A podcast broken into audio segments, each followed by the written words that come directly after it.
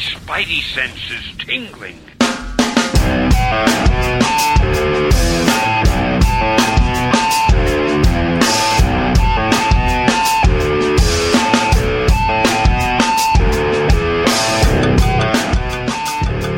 Al.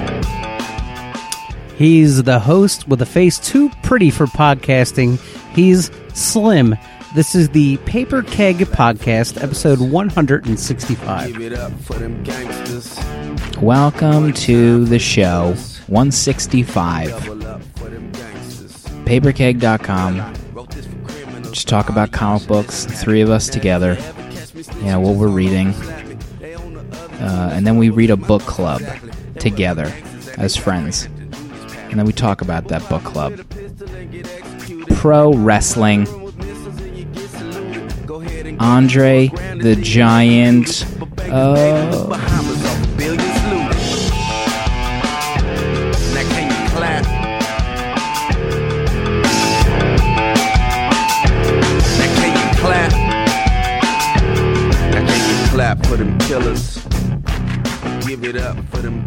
Life and Legend by. Box Brown.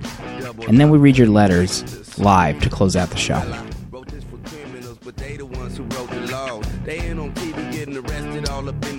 Thanks for joining us. Uh, you know, we're all dancing right now in the Google Hangouts together.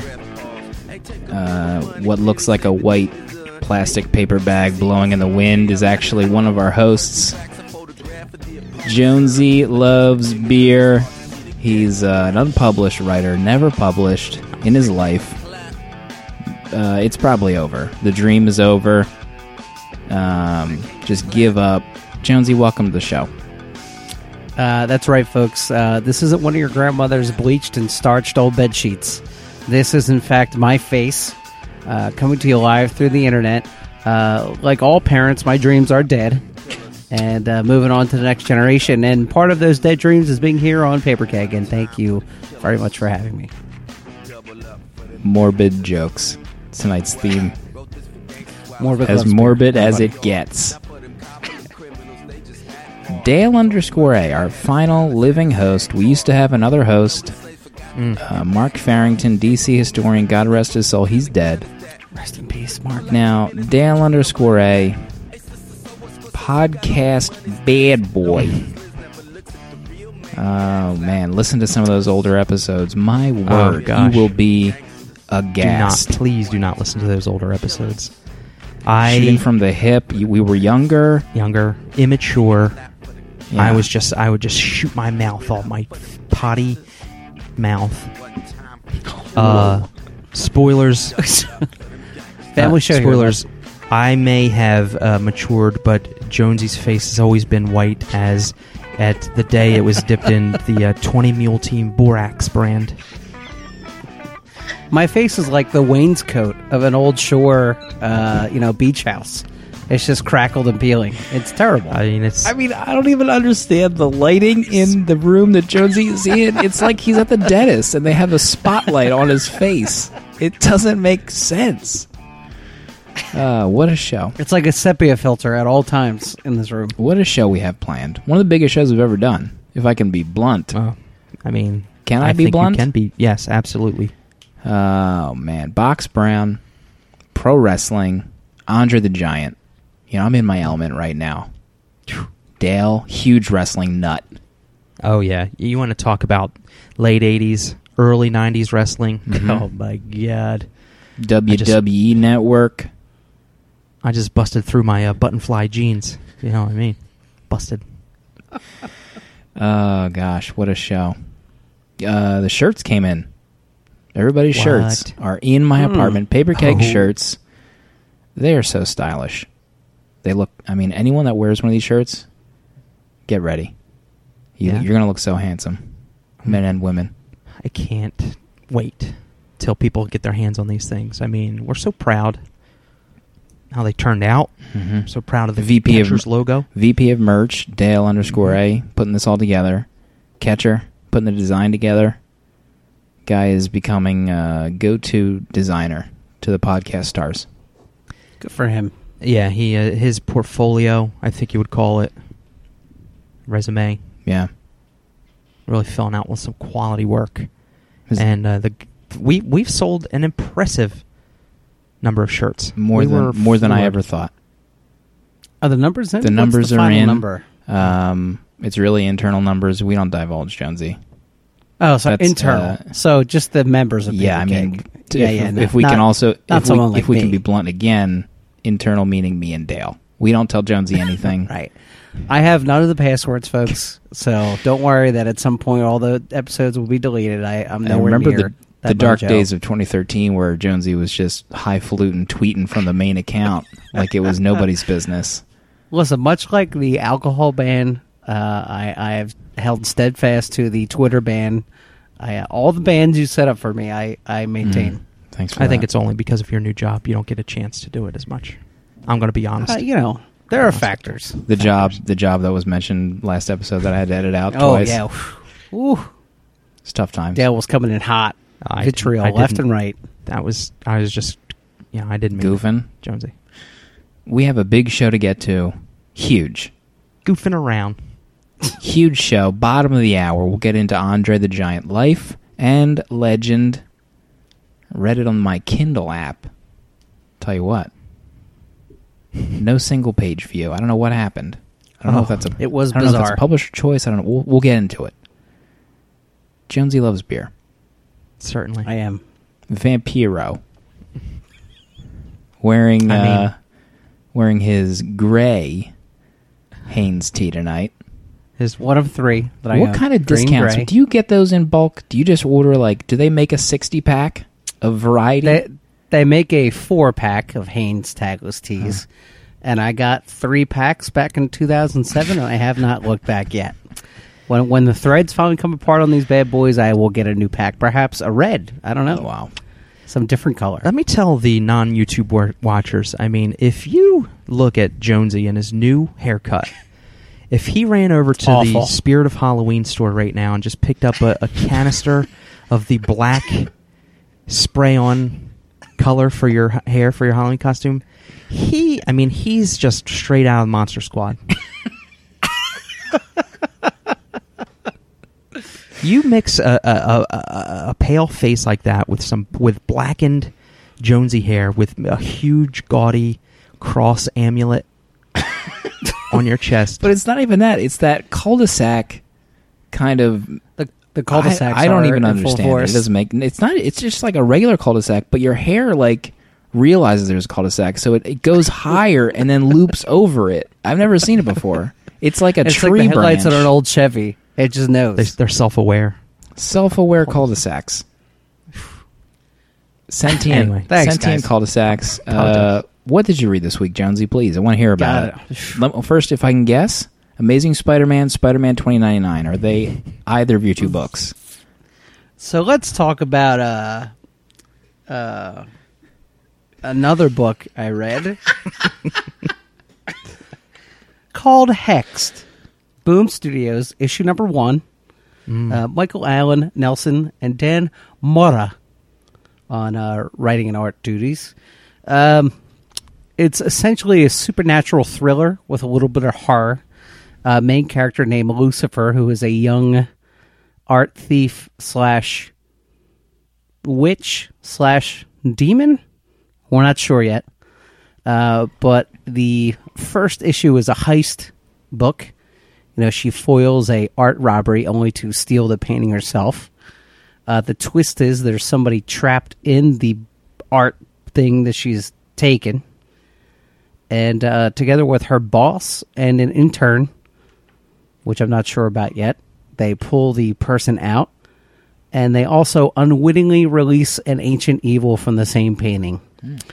Uh, the issue ends with uh, Lucifer going to a a harlot, Ooh. the harlot, who is like a right out of that movie. Um, Flashdance. no, no, Pete, uh, uh, no. What what is the movie? Jenna loves Rocco. No. we got to get a new wiki for all the porn movies. We that Dale, have a uh, wiki. I, I, I spent two minutes and I made a wiki and it's collecting dust. I knew it would be useless. Any- I don't Uh, that will be my first page. I'll have to uh, go back to the tapes. what is the movie where the guy? It's a horror movie. It's recent. It's got a sequel already. Bordello of blood. No, the the kid is haunted, not the house, and the spirits uh, go. After, I'm I'm tempted to call up the stairs of my wife and ask her the movie Oh, that scares gosh. the death out of me that I won't The watch. The Conjuring. I Anyhow, saw The Conjuring The- recently. no, not the Conjuring. So anyway, the the the harlot is like an old Victorian woman who's like shriveled up and has long fingers, and she kind of manipulates Lucifer into going into this uh, the shade, which is like that movie's version of the further. And uh, the main character slits her own throat, I mean, I- falls on a pentagram, and the episode's over Jesus. issue's over. It was a. I I feel like there's a lot of supernatural saturation in the comic book market, so it took me a while to get my motor running with this issue. Uh, but I like the surprise ending, and I think I'm going to pick up the second issue just to figure out how she gets herself out of the, uh, you know, throat slitting. Wow. So hopefully, uh, hopefully I'll be entertained, and that that's going to bug me all night. What that movie is called? Is, this- is it Sinister? Oh, not Sinister. Um, The Grudge. what is no no not sinister but it's called something like that Emily what was the Rose. one? What was the one with. Uh, The um, Ethan Hawke? Was that Sinister? no it wasn't That was uh We're pretty terrible at movie titles. Well, anywho, that the one why with, this is not a movie The one with Ethan Hawke had one of the most startling scenes in a horror movie I've ever seen. Uh, my wife just uh, fresh executive produ- producer. My wife, Insidious, that's the oh, there one you go. At Anonymity. That's the one. huge, Twitter. huge. Whip Save the she show. probably she probably rolled her eyes and your uh, your ceiling Yeah, went that's up why we about an paid inch. the big bucks over here. Uh, She's gonna anywho, throw her uh, high heel at you in a second. You better watch out. Is there a high heel on my camera? Is that is that why you made mention of that? What's happening? Uh, my turn to talk about what I read this week, and I'm gonna break some knees to you, if, if I may. I read Andre the Giant yesterday, a day before What? recording. It- Wait. yeah, was that the only day Wait you could minute. get into the quiet train Yeah. or I. I'm Does honest the with you, it was- Kindle app make too much noise for the quiet train? Is that I saw the page count and uh, fourth wall. We had planned this to be a book club episode because of the page count. It crossed our internal Dale and I threshold of what would constitute a book club episode, just let me interject internal does not reflect me in any kind of decision making uh, and I blew through it in one commute because I, I started early. I thought I was like, man, maybe I need two days for this. Wrong, blew through it. So tonight I downloaded the first trade of Alex and Ada from one half of Dale's favorite creative team, the Luna Brothers. Uh, you might remember them from The Sword, one of my fave books. i can see him getting all red in the face he's so upset by that The that's uh, just my naturally high blood pressure that I need to see a doctor about and get medica- medicated for? Alex and Ada is from uh, I think Josh Luna, and I always see the cover everywhere. I never I never knew what it was really about, but it's um it takes place in in a not so distant future, maybe like 2020, where robots, you know, we have like robot assistants. So we pay for like this android to, you know, like a Roomba that brings us our coffee flat screens are passe. We kind of just have like beams of television screens in front of us that show us the weather when we wake up. Um, but now there's a company that has actually managed to create a android, like a really close representation of an actual human being. It looks like a real person, but maybe acts a little different. Kind of like um, they're still very subservient. They can't think for themselves. They do whatever you want. So um, the running joke in this book is these androids kind of are essentially just elaborate sex toys. You know, those models that I hear about them. is I've, this a rick I've never book? seen them. You can get them in the stores. No, it's uh, the the one character. The main character is is was separated from his girlfriend, so he's kind of down in the dumps, and his rich grandmother buys him one of these androids My word. as any rich grandmother should do. And loves her grandson. yeah, he he initially decides like, ah, this is kind of weird. I don't want this this android sexy woman anymore. So he goes to return her, but then he he has second thoughts. He he compares it to drowning a puppy, so he decides to keep her. But then he hears stories about how androids can get sentient somehow, and maybe he's like, oh, maybe I can look into freeing this android somehow. So the first trade is, you know, the story of him getting this female android and the journey to allowing her to think for herself. I thought it was great. Great first trade. Luna Brother. It's only one half, so maybe you'll maybe you'll like it, Dale. Yeah, I, I, you know, new improved Dale will will give anything a chance, really. Specifically, I think Dale's critique of the sword was I don't like the way he draws teeth. Why can I see every individual tooth And in the character's If head? you want to get yeah, was what it every was. individual tooth in their head, the the sword cuts like butter, but more specific, most specifically, every individual tooth in every individual person's head was like uh, the ol- the next door neighbor from Beavis and Butthead, the one who always accused the boys of whacking in his trailer. You Uh, even did like a hick face when you made that voice. You stuck So your it- head, your I'm chin just a total character actor. I just get really into. Ah, you're character. you're good. You're good. You. I recommend Thank it. you. Try the first issue. See what you think. Okay. Alex Okay. plus Ada. It's not N. It's plus. Now back to Dale. You've been lighting up the social media recently. Um, you boys been whacking in my trailer again. You've been lighting up the impression scene. Yeah. Oh. Do you do an Arnold?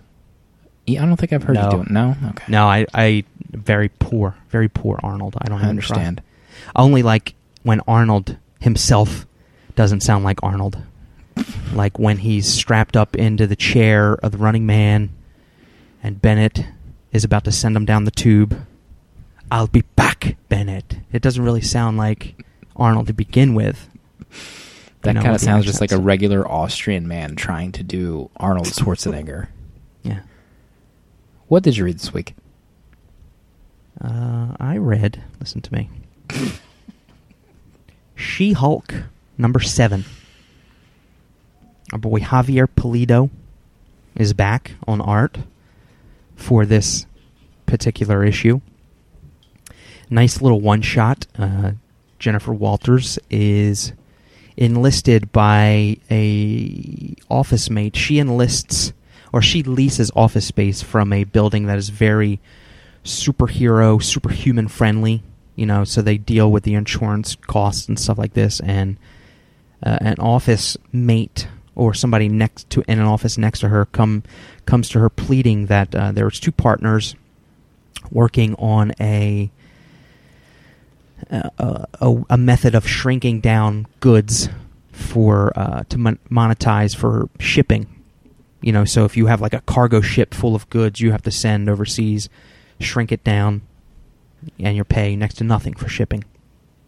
And one of the partners went rogue because the other partner was kind of influenced into maybe selling the company for some money. I mean, it's good money they were being offered. So the other partner went rogue, steals the technology, shrinks himself, and is lost in the backyard of the building.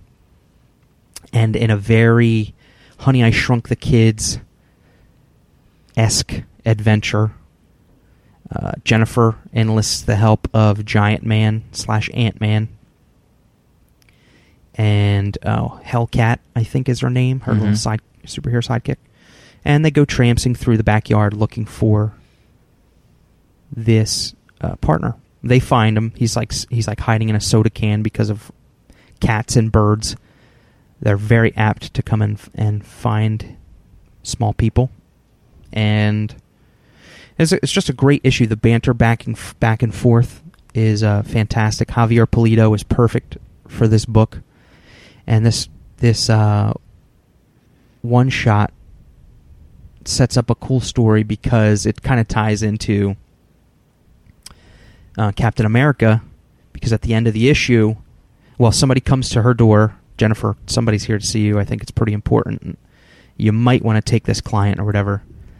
And 90 year old Steve Rogers is in the foyer waiting to speak to Jennifer Walters Esquire, and Mhm. uh, that that really sets up a some intrigue. I'm really interested to see what comes down the line because of that. Uh, folks, if you haven't picked up the previous issues, this is a good issue to start picking up on. You you haven't missed much. Um, I really like this title and how quirky it is. I like that uh, this wasn't this issue, it was last issue, but it kind of reveals a little bit of a secret that the paralegal has with her pet monkey. Oh yeah, I've been wondering Was- about that. was really wild, and uh, I, I don't know. It's just it's just a perfect perfect fit in this new Marvel U. Yeah, I love that Great. book. Yeah, it really is great stuff. Charles Soule, I think, will be in Baltimore. Uh oh. Soul Man. Or He probably knows what you look like too, Dale. maybe I just dreamt it. How many drinks are you going to attempt to buy the Seal Man at Baltimore Comic Con? I will give you Depends on a how many no I have. spill guarantee. no spell guarantee. Oh boy. Once upon a time, I may have drunkenly spilled a martini on Jill um, Pantozzi and apologized for about an hour. Right. Uh, and uh, we'll we'll never buy anyone a drink Yeah, again. I think that was the last time we ever went to an event together that wasn't a paper I keg w- I was meetup. blacklisted pretty pretty quickly. Pretty sure I said uh, to someone that I follow their Instagram, and then I immediately heard what I just said out loud, and then I immediately walked backward away from that person. we need to get into the lightning round. Sure. most Sure. popular segment. Um, if we could figure out a survey service, we could we could find out what truly is the most popular segment on this show. If anyone has a Survey Monkey account they want to just let us borrow, get at us. That'd be better than using this freebie nonsense. Jonesy loves beer. Two minutes or less. Lightning round. What's it going to be? Uh, Cap twenty three. Fudge. Actually, no, I can I could do another book. So I'll get I'll give you the you. reins. Forty seven Ronin That's a, that's a lightning round book, Captain. came out with a. Just- all right, all right, it's okay. Let me go back to the well, guys. Okay, no problem. What is this? A podcast we're doing, or are we doing uh, critique loves beer over here? My God. Sex criminals number seven. Great issue by Rick Remendo, uh, delving deeper into the lives of the sex police. Love all the places. Hint, hint. This book is going. Must be a uh, must be a hot issue. I didn't even know Rick Remender wrote Sex Criminals. I, I have to go get this now. What did I say? Rick Remendo? No, you got me all bent out of shape. It got you fishing out Lightning of the well bent. of lies. Went back to the well of lies. I don't even to- think a Sex issue, uh, Sex Criminals Seven has even come out. Fraction, Matt Fraction. What did I say? Remendo? Listen, both of you is lightning off my D. Captain America twenty three. Rick Remender writing the long burn story finally comes to a head in this issue. Rucka Keg recommendation for oh. Rick Remender's Captain America slash I really wish Marvel.com didn't spoil a piece of this issue for me, but it's still amazing. Lightning agree, and lightning haters to the left. Oh my. Jonesy does not speak for the host of Paper Keg. I'm saying it's good, and the haters can get out of here. lightning. Lightning is what I'm saying. Guys, Rogue Lightning. Not a comic, but I picked up a pack of the Marvel, A ketchup packet that I'm going to review for Lightning uh, Round. the Marvel 75th anniversary trading cards. Hmm, those are pretty Oh. good, actually. Take me back to my childhood. I may buy an entire box tomorrow. Wow. Sh- shuffle through that deck. Let me see the other ones. That Magneto one's pretty boss. Yeah, it's like old and new. Old there's Bocciolo there, and whoever that is. in that This is well, look, my girl, Spider Woman. Was that the top card when you opened it up? It might have been. I just, I, I mean, I just ripped off my uh, outer clothes like that episode of Saved by the Bell when Slater dances in the Max with his leotards on to impress his girlfriend at the time. I mean, the clothes just came off, and I started prancing around. Did you Cable. Did you see the uh, cast shot of the TV movie Saved by the Bell based on Oh, Screech's awful. book? Completely awful. We might need to do a podcast about that TV movie. Yeah. If you if we do, it would be the best thing ever. I'm going to tell you right now. Love that old school cable right there. Oh yeah. Namor. Man, throw that one in the garbage. Mm-hmm. Beast. Okay. You only get five in a pack. How much these was that pack? Be honest with me. Three dollars and fifty cents. Wow. I Whoa. mean, Wow. No wonder you threw your pants off. You had to sell them for I gas sold money. Them on, I sold them. Probably on the cost quarter of a penny to produce. Jonesy math. Andre the Giant Life and Legend by Box Brown. We're going outside the box. No pun intended. I think this book was published by Macmillan, not even in the Comixology app. Disclaimer I work for Comixology.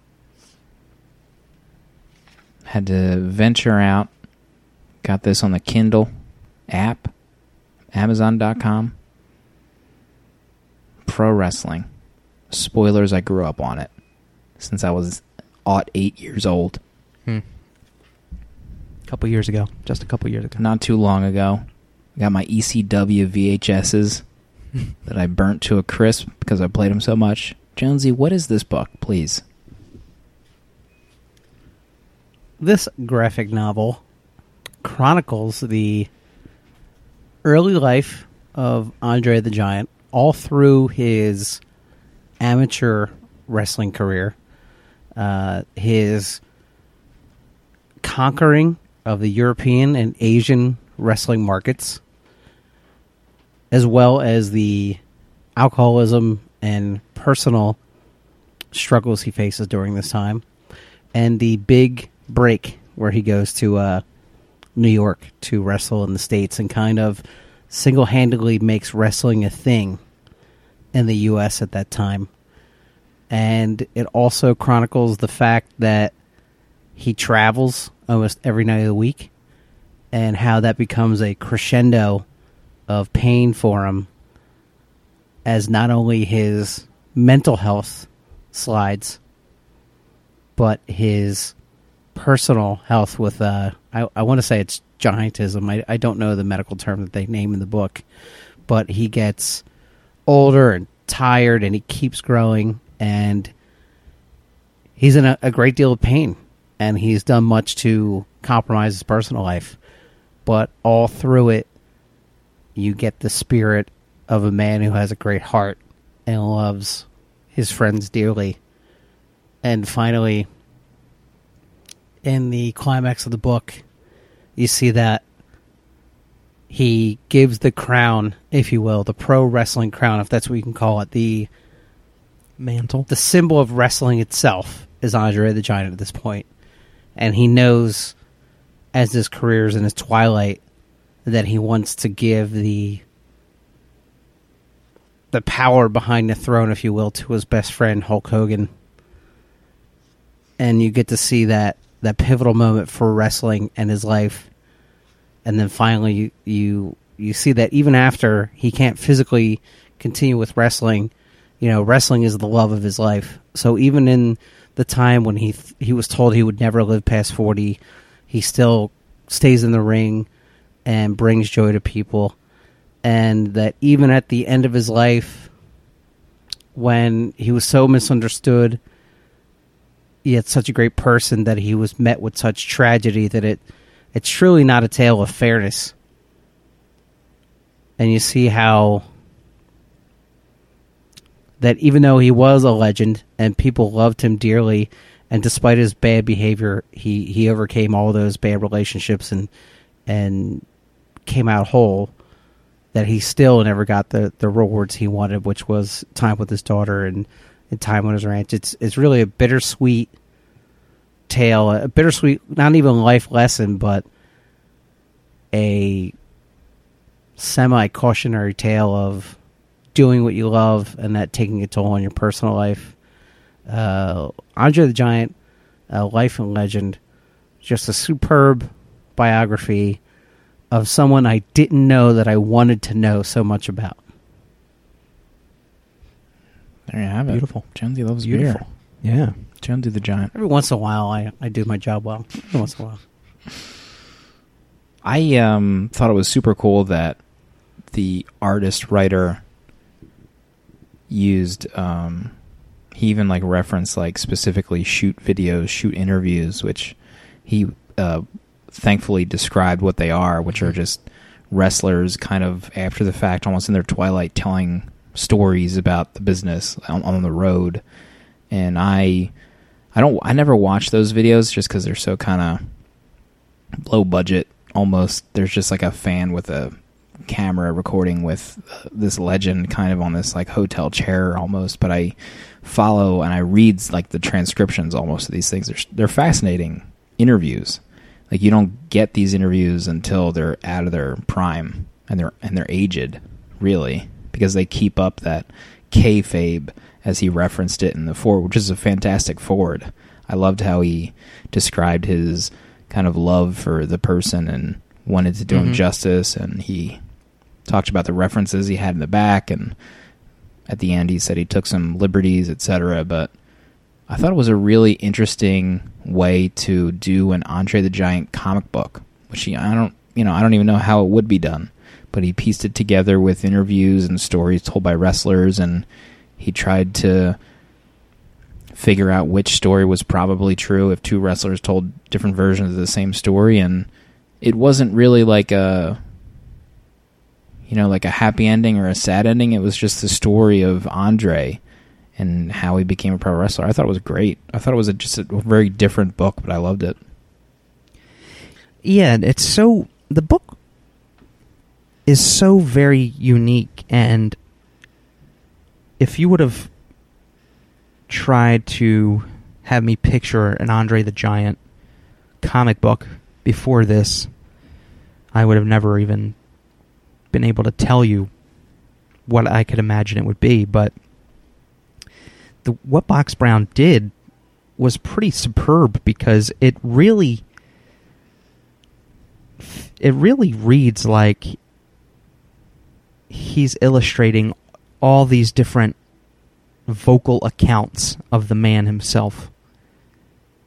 And it pieces together to make this amazing like snapshot of the man's life. And uh, but all the all the segments of the book like really feel like they were verbally told to Box Brown first, and then he like composed the scenes around this story that he soaked up or something. Like, and maybe they weren't all like told directly to him, but it it definitely feels that way. it I definitely got the impression that I mean the the panels with the exception of his early life were not necessarily moment by moment or rather second by second like you would read in a normal comic. Uh, it sounded like beats in a conversation. Mm-hmm. Yeah. Like as as someone came to a point, uh, there would be a panel, and I thought that type of storytelling was fascinating in a secondhand account story, and I, I really got involved in the way it was told. Uh, but beyond that, I I don't know if the, uh, this is obviously Box Brown's intent, but it really started to build as I read on that despite all the S that Andre went through, you know, uh, he he's told pretty early on. Uh, I think Hulk in the first. Uh, said it's strange when I say it. Terry, my dear friend Terry Hogan. You know, he says that uh, always, everybody always thought that Andre was mean, um, because he had this thing about him, the giantism about him that made him feel like an outcast. But nothing is further from the truth about his spirit as you read on. He travels so much; he's so out of touch with with like a family life. But everybody he, with, with one exception, everybody he comes across is treated like instant family. I mean, every almost every story, he's asking somebody to drink with him, or stay with him, or talk for a while, or, or sees a stranger on the street and invites them to speak with him. I mean, his very the way he got into wrestling, which is a, a hilarious story, is he's at a, a restaurant or coffee shop and there's some poor prostitute trying to get a meal, and he's like, "I'll pay for a meal if you just have a conversation with me." And she's like, "Yeah, you should be a fighter, as big you are." And he's kind of, I guess, at that point it germinates for him to go into wrestling, but he's like what a larger than life and i don't say that as pun intended i don't say that as a mean thing personality really comes through and he loves people like he loves people in general and then he expresses that by his individual relationships and it was so sad the fact that he couldn't find a way to build one Mhm. uh, with his own daughter Yeah, he. I mean, you could tell that he really treated the people that accepted him as his direct blood. I mean, he loved the people that just would drink and conversate with him and not make fun of him and not talk behind his back, but just like be there with him because he's, you know, traveling 365 days a year. He owns a ranch. He ends up owning a ranch in North Carolina that he never gets to go to. And it's like that's that's his happy place, but he never gets to go there. So he ends up surrounding himself with these people that are just willing to be there with him and he loves it. And despite all the all the flaws, I mean, the guy at one point weighed nearly 700 pounds. Like when he, when Box Brown writes that he had 40 glasses of whiskey that night. I mean, it's v- one. dale said amateur That's Jonesy Loves Beer level. That's I mean, it's astounding. Him and Jonesy would just be calling each other boss all night long. But uh, yeah, I mean, other than the, I mean, he was deeply flawed because he probably had a bit of a drinking problem. But you know, name a bit name a wrestler that doesn't have a, s- a- an- uh, some sort of uh, substance abuse or, uh, or or abusing something or you know their lifestyle isn't optimal but the lifestyle kind of pushes you towards these you know to, to you start exploiting these flaws that you might have because it's the only way you can cope. It's the only way you can get by. I mean and and he was so on top that he's you know he had to have some demons you know and he's drowning himself in drink every night and uh, getting up the next morning to to wrestle like you know whether he's hungover or not. He probably wasn't hungover. The guy was huge having 40 whiskeys but There's a, his- there's an anecdote at the end where he says um, where they go to give him anesthesia for his back surgery, and she's trying to figure out. He says, "Well, after his first bottle of whiskey, he says he feels tingly." right but i mean he just he loved people and he loved that people loved him back or at least acted like they loved him back Jonesy, what did you think of the wrestling aspects of it, and the, and him kind of doing the Usagi Yojimbo translating, you know, definition of, of phrases, and, and even the Hulk Hogan Andre match, which I thought was like a masterpiece in comic storytelling of how it happened in Mm. real life. Uh, you said it there. I mean, you just echoed my thoughts right there when you said masterpiece. I mean, the climactic um, match with him and Hogan was uh, masterfully unfo- unfolded for us by Box Around, but I uh, Box Brown, not Box Around. Uh, but I loved it. I mean, as, as not someone who really knows the business and kind of only knows my WrestleMania, uh, you know, watching is, is what wrestling really is. For him to kind of surgically deliver notes so that if you're not in it at all, Mhm. you kind of get a feeling for the business. And that kind of echoes Andre's love of the business also. So it kind of goes hand in hand. And you get a feeling that not only does Andre love and protect the business and have respect for it, but so does Box Brown Yeah. by his attention to detail for people who are just coming into this book. And I loved it. And to your point, uh, Slim, drink uh, if you're at home drinking. Um, I love the match between him and Hogan at the end. There was and I, and I had never seen it, and I'm sure someone you know has seen it on YouTube or whatever or the WWE network, and are very familiar with it. Uh, but I was on the edge of my seat Yeah. about how Yeah, that was going to go, He- and that's it's very tough to convey in a comic. and it was done masterfully. Absolutely. I mean, what what Box Brown does for these wrestling personalities and people in the business that a normal reader might know, he didn't have to go out of his way to explain. But when he tells you who Vince McMahon Senior is, and he like builds up, he gives you this backstory in such a way it doesn't take away from the story. It's like little cliff notes at the bottom of a panel or something. It's it's superb the way he gives you this history of the business when he didn't have to, but it kind of just adds to the legend of what these people did and how they built Andre up and what Andre did for them and like Vince McMahon Sr. like gave all Andre all these tips on how to make it in North America yeah. and turn him into Andre the Giant. He wasn't Andre the Giant before that, but it helped like mold him and and give him pointers about how you know just because he had this athleticism, Andre the Giant doesn't drop kick people. He doesn't. He just stands there, and like the legend builds because nobody can bring him down. It's it was amazing uh, reading that because I within the last couple of months I watched a documentary on the AWA. Verne Gagne was mentioned in the book, and Andre had a few matches in AWA, and I saw him doing those drop kicks, and it was the first time I saw that footage, and I was like, "Whoa, what is going on here?" I don't remember him ever doing that stuff. Mhm. And then in this book, um you see that Vince Senior molded him that way to make him appear even more menacing, which I thought was genius. It it it was absolutely genius because he's the guy.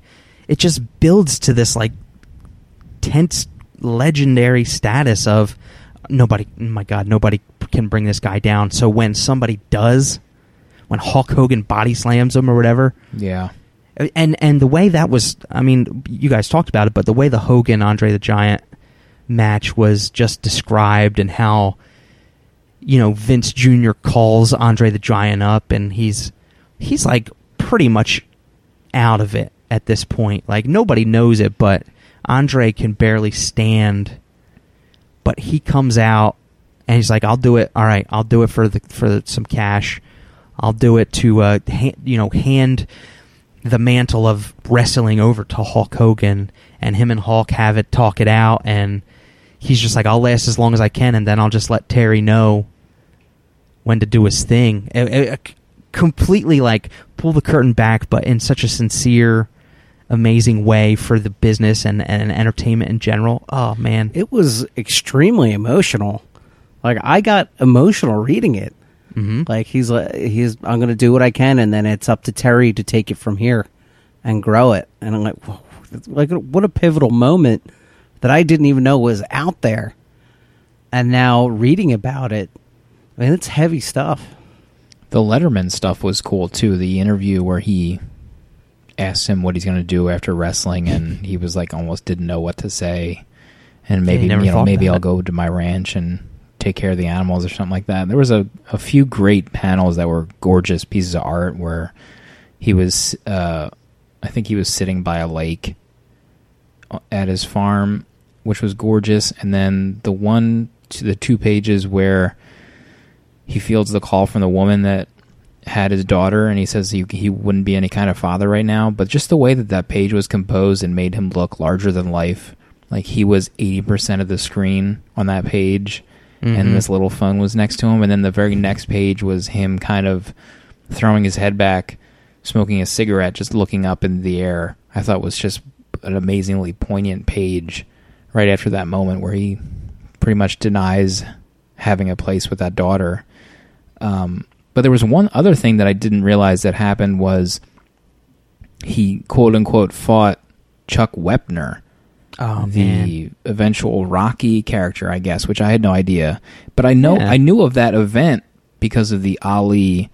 Um, I think it was Antonio Inoki fight, quote unquote fight, pro wrestler versus boxer fight.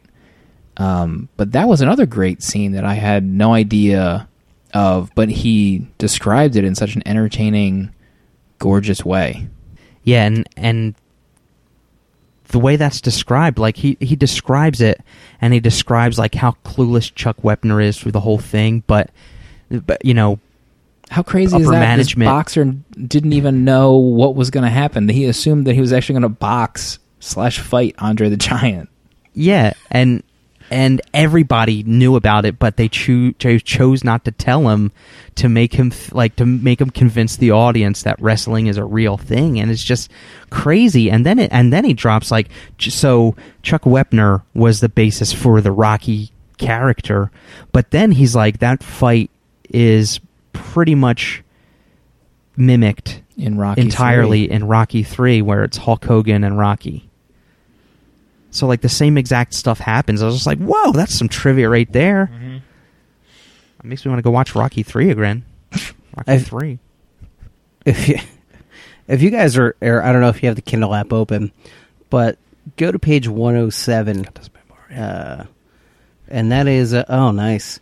There is the two page spread of the of the climax of uh, the Hogan and Andre fight, where kind of uh, I don't know if you can see it. I, I apologize to the listeners, but it's a two page spread, and then that last bottom scene is Andre kind of laying underneath Hogan with an almost smile on his face, like this is the way it should be. If I can get that blown up into a poster, I would hang that on my wall. What a beautiful moment and great understated art. Uh, I mean, this whole Yeah. volume is some of the best cartooning I think that I've ever seen. Box Brown Box Brown's illustration of Hogan when That's he's doing it the leg there. drop is absolutely on point. It is. Like It really is. Hogan's hair like going flowing with the the opposite way because he's like charging down and his hair's flying up in the air. and his left leg being like angled in such a way that is, that is the absolute representation of that leg drop. Reminds is there a, a WW, WWF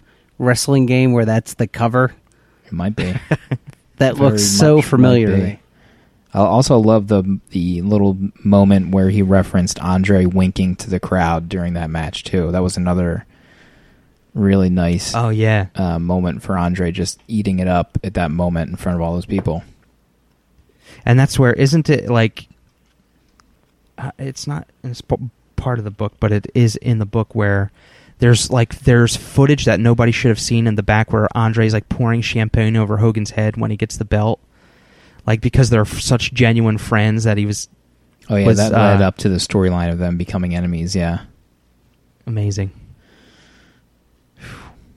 gem, gem of a book. Oh, one other moment that was really awesome was when he was sitting. Um, I think it was Mandy. Pat. Tinkin. How do you say his last name? Patankin. Patankin? Um, where they were sitting, kind of waiting in between takes. They were just sitting together in this boat alone. and he asked him, you know, what he thought about these long hours. He said he loved it because no one looks at me here. And he's just sitting there alone in between takes. So that was another gorgeous scene. Yeah, it was because like- there was there was only a few scenes that kind of displayed the the monstrosities of you know just humans being humans and make just making fun of him for his size or something. They don't know who he is, but they're just ogling him and stuff. And that was a really poignant scene because it it kind of shows that even though it's not represented in the book a whole lot, it really gets t- you know it really got to him. So he really liked just being in solitude there. Jonesy, Andy Patinkin not judging. Jonesy, if you weren't out of town, I was going to say let's all have a SummerSlam party, oh, WWE Network, God. And just we'll just sit back, relax, and you know have some cheesy poofs, and just have I fun. wish. I will. I will be out of the state, unfortunately. You know, Mm. Man. dreams gone. Nowhere near any cities though, so I'll return safely. Oh, thank God for that. Thank God. Thank God for that. Thank God. Andre the Giant. Life and legend. I'm gonna have to see if Box Brown's gonna be in Baltimore because I'm bringing my book down. If that's the case, We got your letters. I'm gonna open them up. Farrington's gonna read them to you. Letters at paperkeg.com. You shoot us a letter, we might read it on the era. So uh, thanks, fellas, for oh, as always, ladies and gentlemen, for your letters. They uh, they comprise the last segment of the show, so it helps us. Uh, hey guys, Mr. N here. Found your podcast during my summer vacation away from the classroom and am working my way through your back catalog. Again, uh, Mr. N, we touched on that. It was a different person back then. Skip episodes one and two, the audio. Listen, mistakes were made. Just go to three. Just go to 3 Mhm. Really quick, here's my name five things I love about your show. Number one, Jonesy's constant redlining. Just finished episode 40, and I'm wondering if he has since rectified this problem. Gosh, I hope not. Number two, Jonesy slurring two to three words into one long super word. Sensing a pattern here.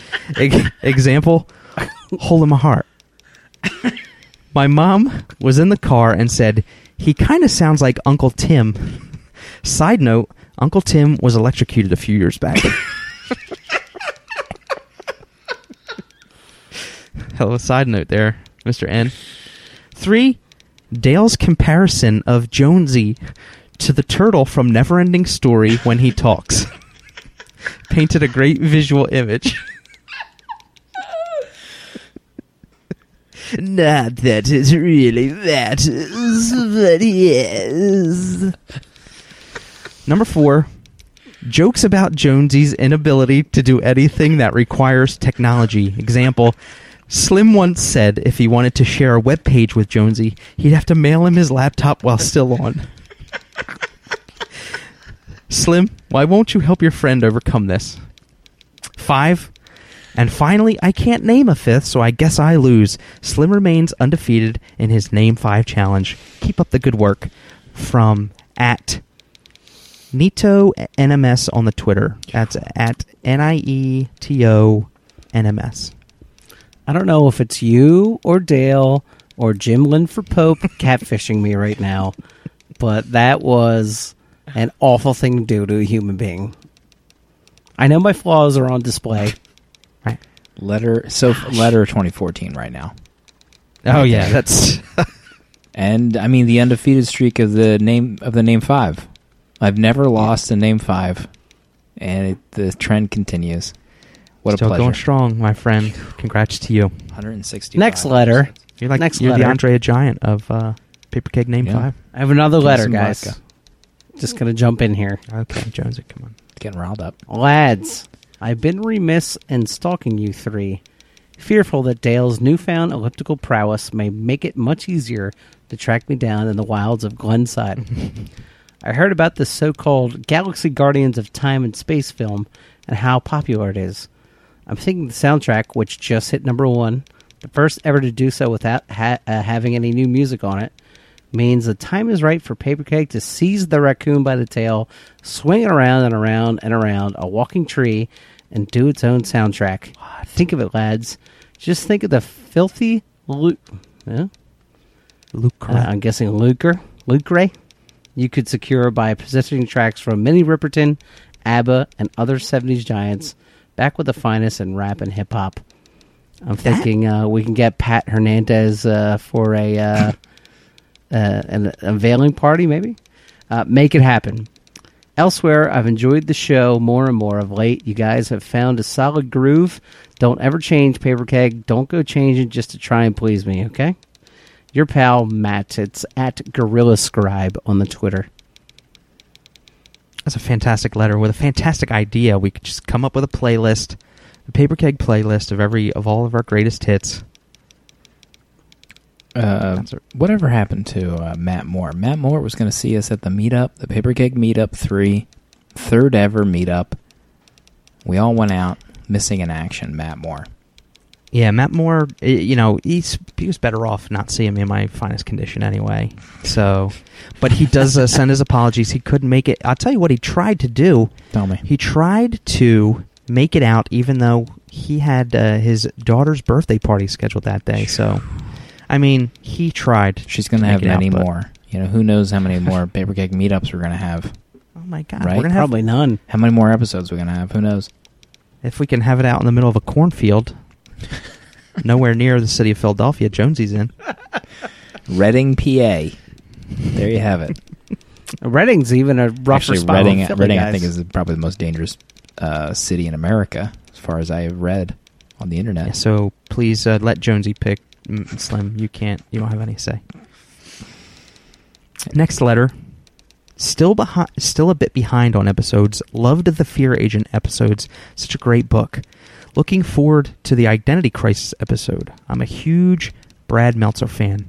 I have a first edition copy of his first book, t- the the tenth Justice. Was not easy to find. Really liked the 12 issue run he did on Justice League of America.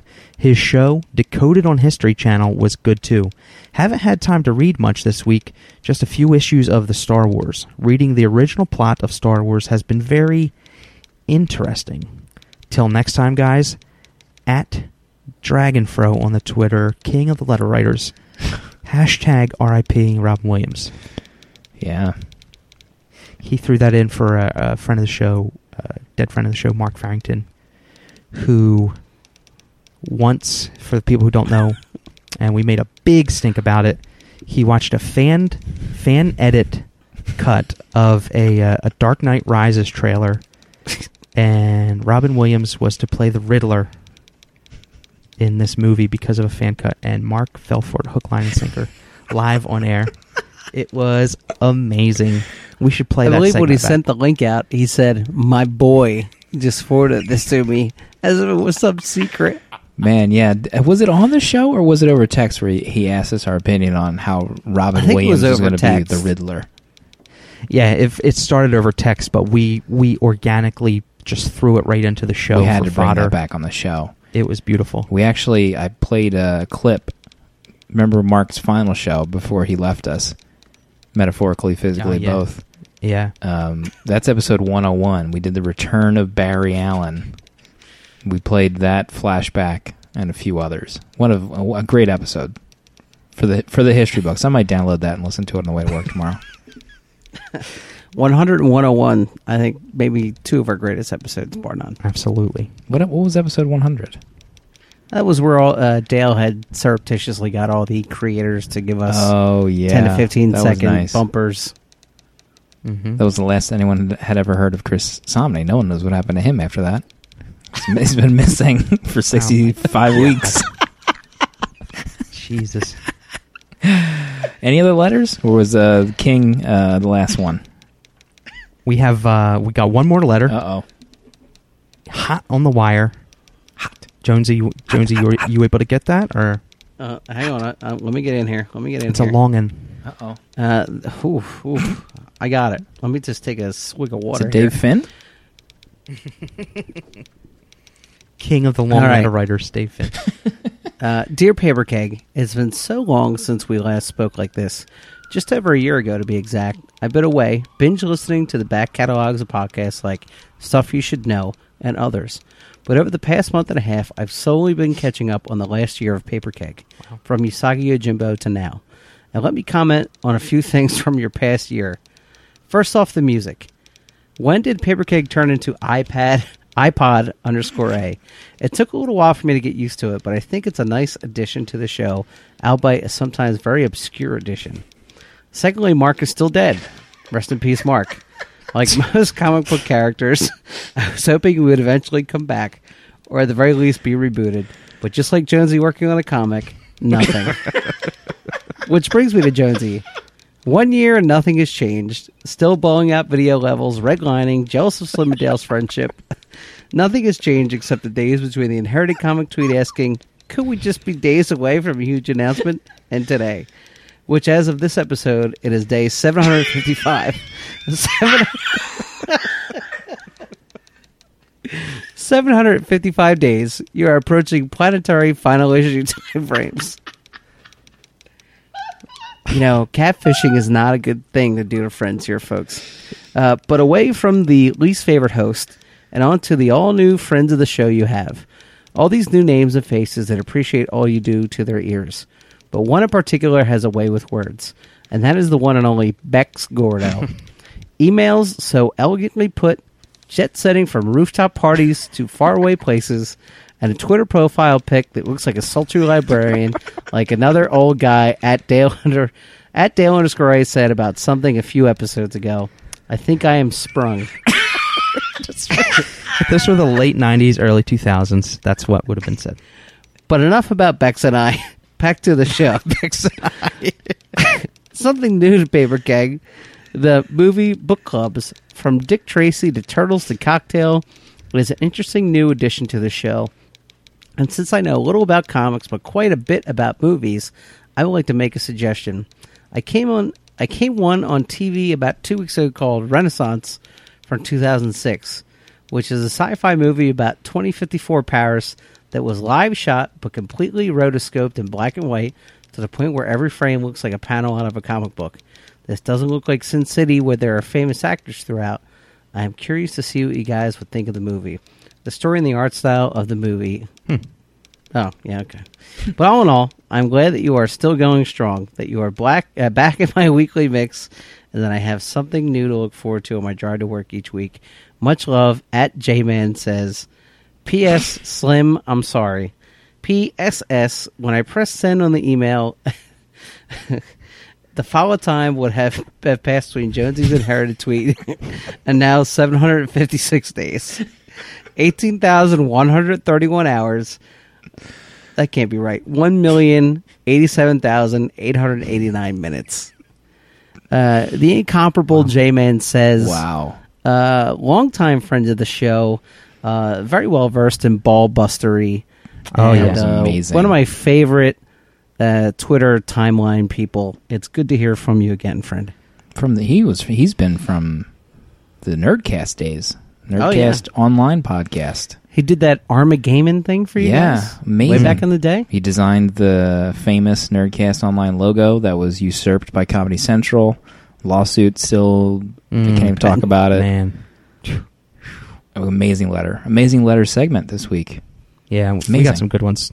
J- at J Man said it's always it was great to hear from you again, J Man. He, for those who don't know, he is the king of like brutal honesty. He will tear you down and Yeah. be honest and f- and funny about it. But the guy is good. It's good to hear from him again. I'm glad he. I'm thanks for listening again, man. I thought he was dead. I honestly thought he was dead. He's got better things to do. What a show. Fantastic One for the books. show. One for the books. You know, we might have to uh, resurrect that wing column. Mm. Can I just so can can tear I tease tear, tear it down with can I tease something in our future? Oh man, just maybe you? I, want to tease it. We haven't we haven't Oh. done it in a while. Okay. all right. I'm tease it. Just just I'm just gonna say it. We're gonna let it sit and marinate. Paper keg nights. Coming back. Paper keg nights. we'll see everybody next week.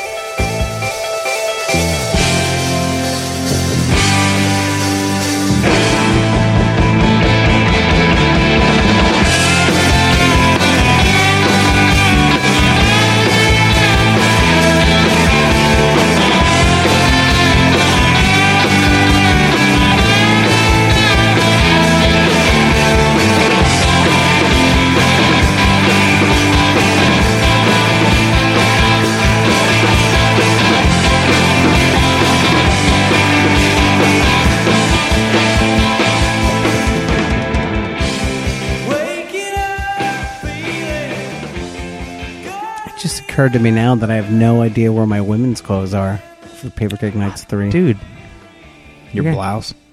my my leopard print blouse, my my black house coat, Your Hitman and heart black lace, glasses. uh, those are still in my drawer right here by the Mm. computer. I'll, I'll always have those on the ready.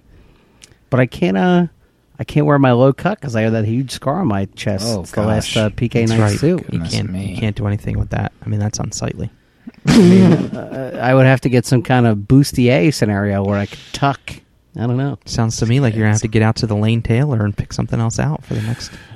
Yeah. I'll have to get to uh, the Lacey Lady in Hatboro, Oh, yeah, PA. uh, actually, that's not there anymore.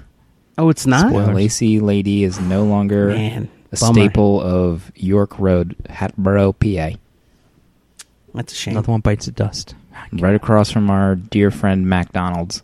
You know, you're sitting in McDonald's eating a 20 piece nug, look across the street. How is street. it that you haven't lived here in three years that you know more about the local businesses than I do? You see, you know, lacy lady. You see some sheer tights, Mm. some bustiers. And what more do you need when you're chomping on some fries? Nothing.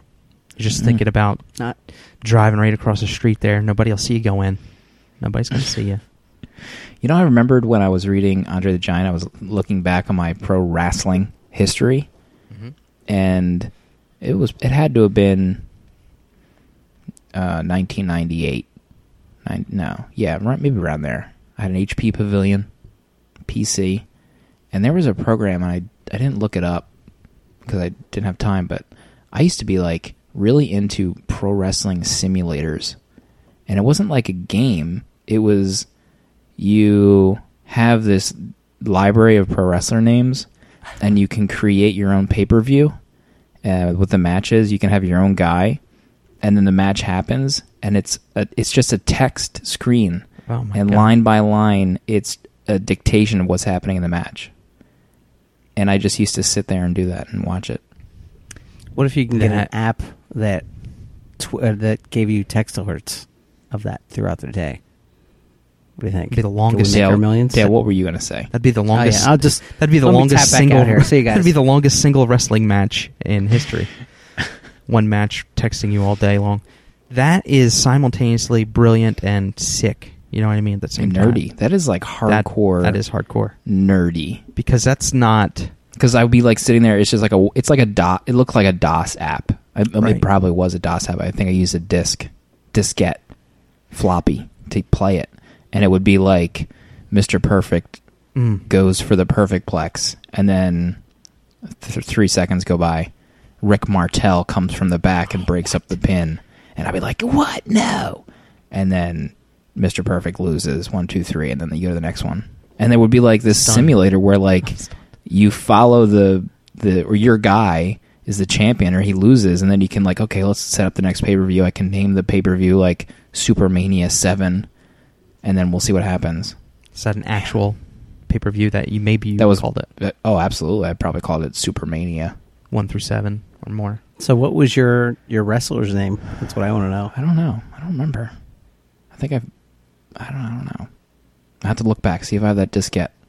Was do you is was there any wrestlers you remember not being in there that should have been in there? You could make your own. You can make Oh. your own, and then like, so I could make you know uh, Chris Jericho and Right. say that he's not going to do the Lionsault anymore. He's going to do this lion tamer as his finisher, and then he could say the lion tamer is a submission hold, and it's impossible to get out of, or something like that. That's pretty amazing. Yeah, The programmability. Mm. that was my youth. Not a day. Not a Not day spent. spent in the sun. I was downloading Jenny McCarthy Playboy videos, but you know that's that's